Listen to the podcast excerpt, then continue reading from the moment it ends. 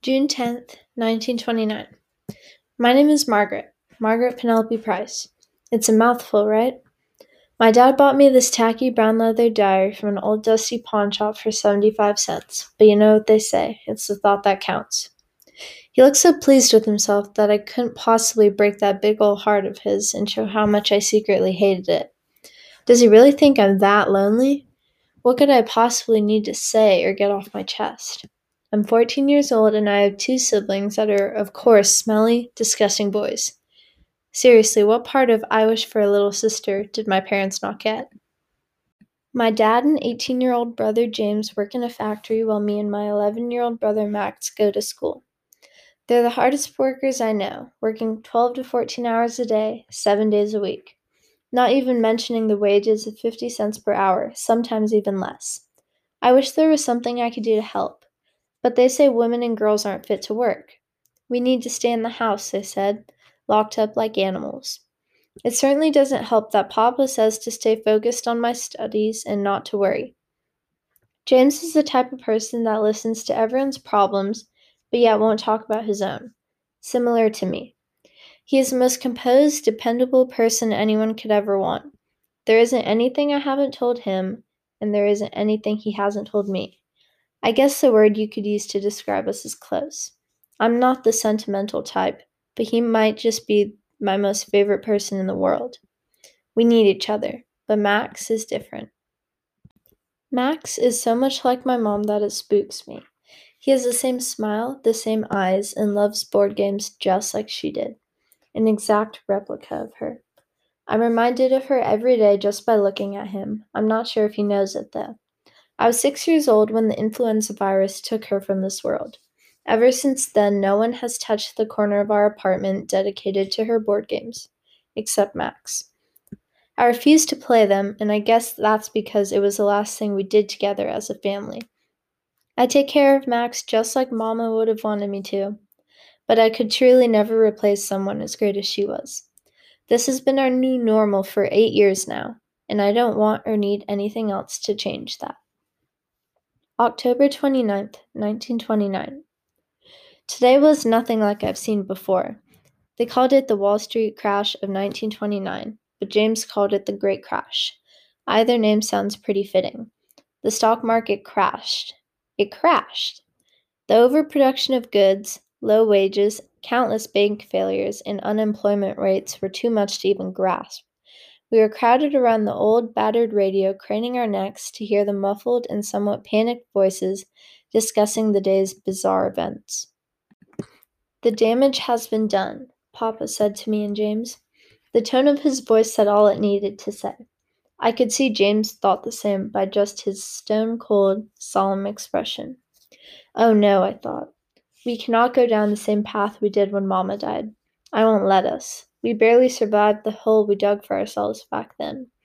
Papa had completely shut off, and it was like when she left, a big piece of him went along with her. He would sit in there, well, now his room, and look at the mama sized hole in the bed. He wouldn't eat, drink, bathe, or even sleep, just stare.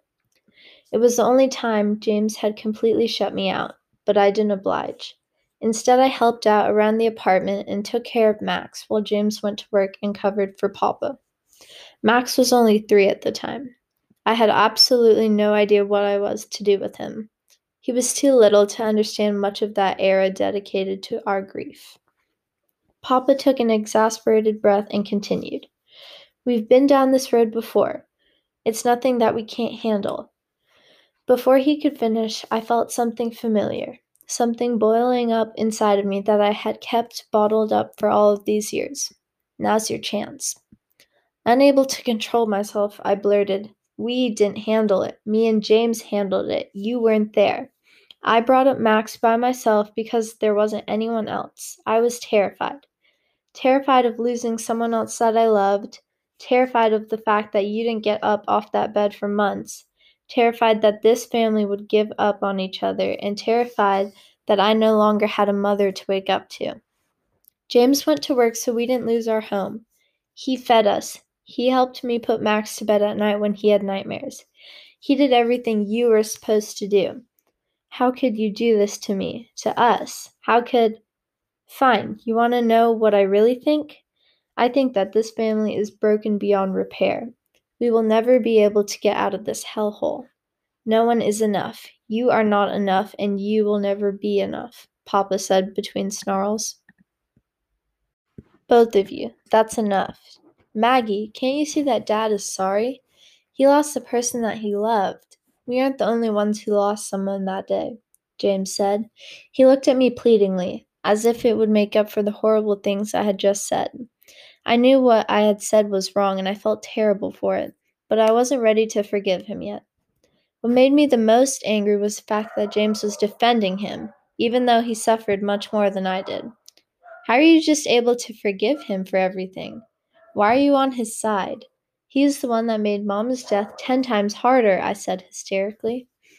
Before I knew it, I stomped off to my room and slammed the door as hard as I could. That'll show him. I turned around, glanced over my bed, and saw the doll. It sat up as straight as can be against a pillow, with its little strips of brown hair tied into pigtails, perfectly symmetrical face, completed with a satin ribbon looped around a pink dress. James had given it to me when Mama died, and since then I haven't slept a night without it. I heard a knock on the door, but I was too overwhelmed by what had just previously happened that I ignored it. Knock, knock, knock, knock, knock, knock. Don't give in, I thought to myself. You'll always be the one that has to forgive and then forget. The knocking finally stopped before James furiously threw open the door. Go away, I said. I knew it was James. I could feel his presence in the doorway even though my back was to the door, holding the doll in my hands. No, Maggie, please just listen to me. You are enough. Don't let anyone ever tell you otherwise. I said go away. You think you can magically fix everything with the snap of a finger, but you can't fix this family. I screamed t- through tears. So stop trying so hard and leave me alone. I never want to see you again. I hurled the doll across the room at James, much harder than I intended to. He slightly staggered when he caught the doll, and both of our eyes met. I could see the hurt, the pain, and the sadness wash over his entire face before he left, not knowing that I would regret saying those very same words for the rest of my entire life. November 18th, 1929. In the company's vague letter, they said James died from extreme burn related injuries. We all knew the risks, and it wasn't exactly rare these days. The factories became so dangerous that the death toll rose to 150 workers dying per day. When we heard the news, I felt like a part of me was missing. Now I truly know how Papa felt that day. I acted exactly like him. I stayed in my room. I didn't eat, I didn't sleep, but instead of staring at a bed, I stared at the letter. I reread it over and over again, hoping that it wasn't true, but it was. I regretted every single thing that came out of my mouth that day. More than anything, I wished that I had the chance to say goodbye. James had put the doll right next to my door as a way of apologizing to me, even though I did nothing to deserve it. It was the night after our fight when he did that, but I still couldn't bear to look at it, knowing that it would pull me deeper into despair. A few weeks later, when I was finally able to just plainly look at it, I knew James wouldn't have wanted me to do this. It's kind of ironic because it's what gave me the motivation to stop moping around and help Papa as much as he'd let me. Papa finally ended up letting me get a job, but I only work night shifts so that I'm still able to be there for Max. Yes, a night job, not to mention the job itself and the ridiculous uniform that comes with it. I work from 9 p.m. to 6 a.m. cleaning inside houses, doing laundry, and making the beds of the snobby rich folk, otherwise known as a maid. I hate to say this, but it might be the only thing keeping me sane since James died. I leave my shift and come home with just enough time to climb into bed and pretend to be asleep next to Max. We hardly see Papa anymore. When we leave for school, he's gone, and before I leave for my shift, he's resting. I don't bother him, but I do worry. I went to go wait in line down at the bakery on the corner and overheard two men saying about how many people are being let go in the factories. If Papa loses his job, it'd be the end of us. January 6th, 1930. Nothing has really changed. No, that's a lie. I'm sick of change, and I hate it, but I can never seem to escape it. Let's try this again. So much has changed.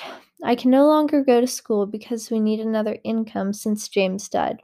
So now, the only time I'm allowed out of the house is when I'm going to my now full time job as a maid. Papa says it's because the air quality is terrible and getting worse, but I see it as his excuse of spending more time with us. I think he wants us to know that he doesn't like missing out on our lives, especially our childhood, although it might be a little late for that.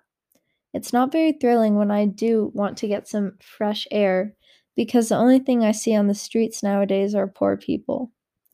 The company gave him a week of leave to deal with the funeral arrangements for James, even though we decided that cremation was the cheaper way during these awful times, like what we did with Mama. We were all squeezed together on the couch one late afternoon when Max stood up abruptly and disappeared without a word. Me and Papa stared at each other in puzzlement until he quickly returned carrying a familiar box. It had a scarlet red background patterned with white tiles all over it. Max set it down on the table in front of us. Want to play with me? I need more people for Scrabble, anyways, he asked. The way he had said it was if he had already regretted asking us, as if he knew the answer, and it hurt me. I could tell that all he wanted to do was something, anything as a family. It was the only way he knew how, and I don't blame him, because James isn't here anymore. Max looked quite eager, trying to anticipate what came out of our mouths. Scrabble, I thought. Mama's favorite game. At that moment, I was flooded with all these emotions fear, anguish, isolation, and most of all, regret. I wish I didn't shut off when James died. I wish I was there for them, my only family I have now, Papa and Max. From that point on, I was determined to turn our lives around because James would have wanted me to. The first step was to right all of my wrongs, and the biggest wrong that I had to fix was sitting right in front of me. Of course, we'll play, I finally said, speaking for the both of us. As I sat upright and began to play with them, I could hear James say the last word he uttered on this earth to me and only to me. His voice echoed through my head, saying, You are enough. Don't let anyone ever tell you otherwise. I knew he was proud of me. I can't explain how. I just knew.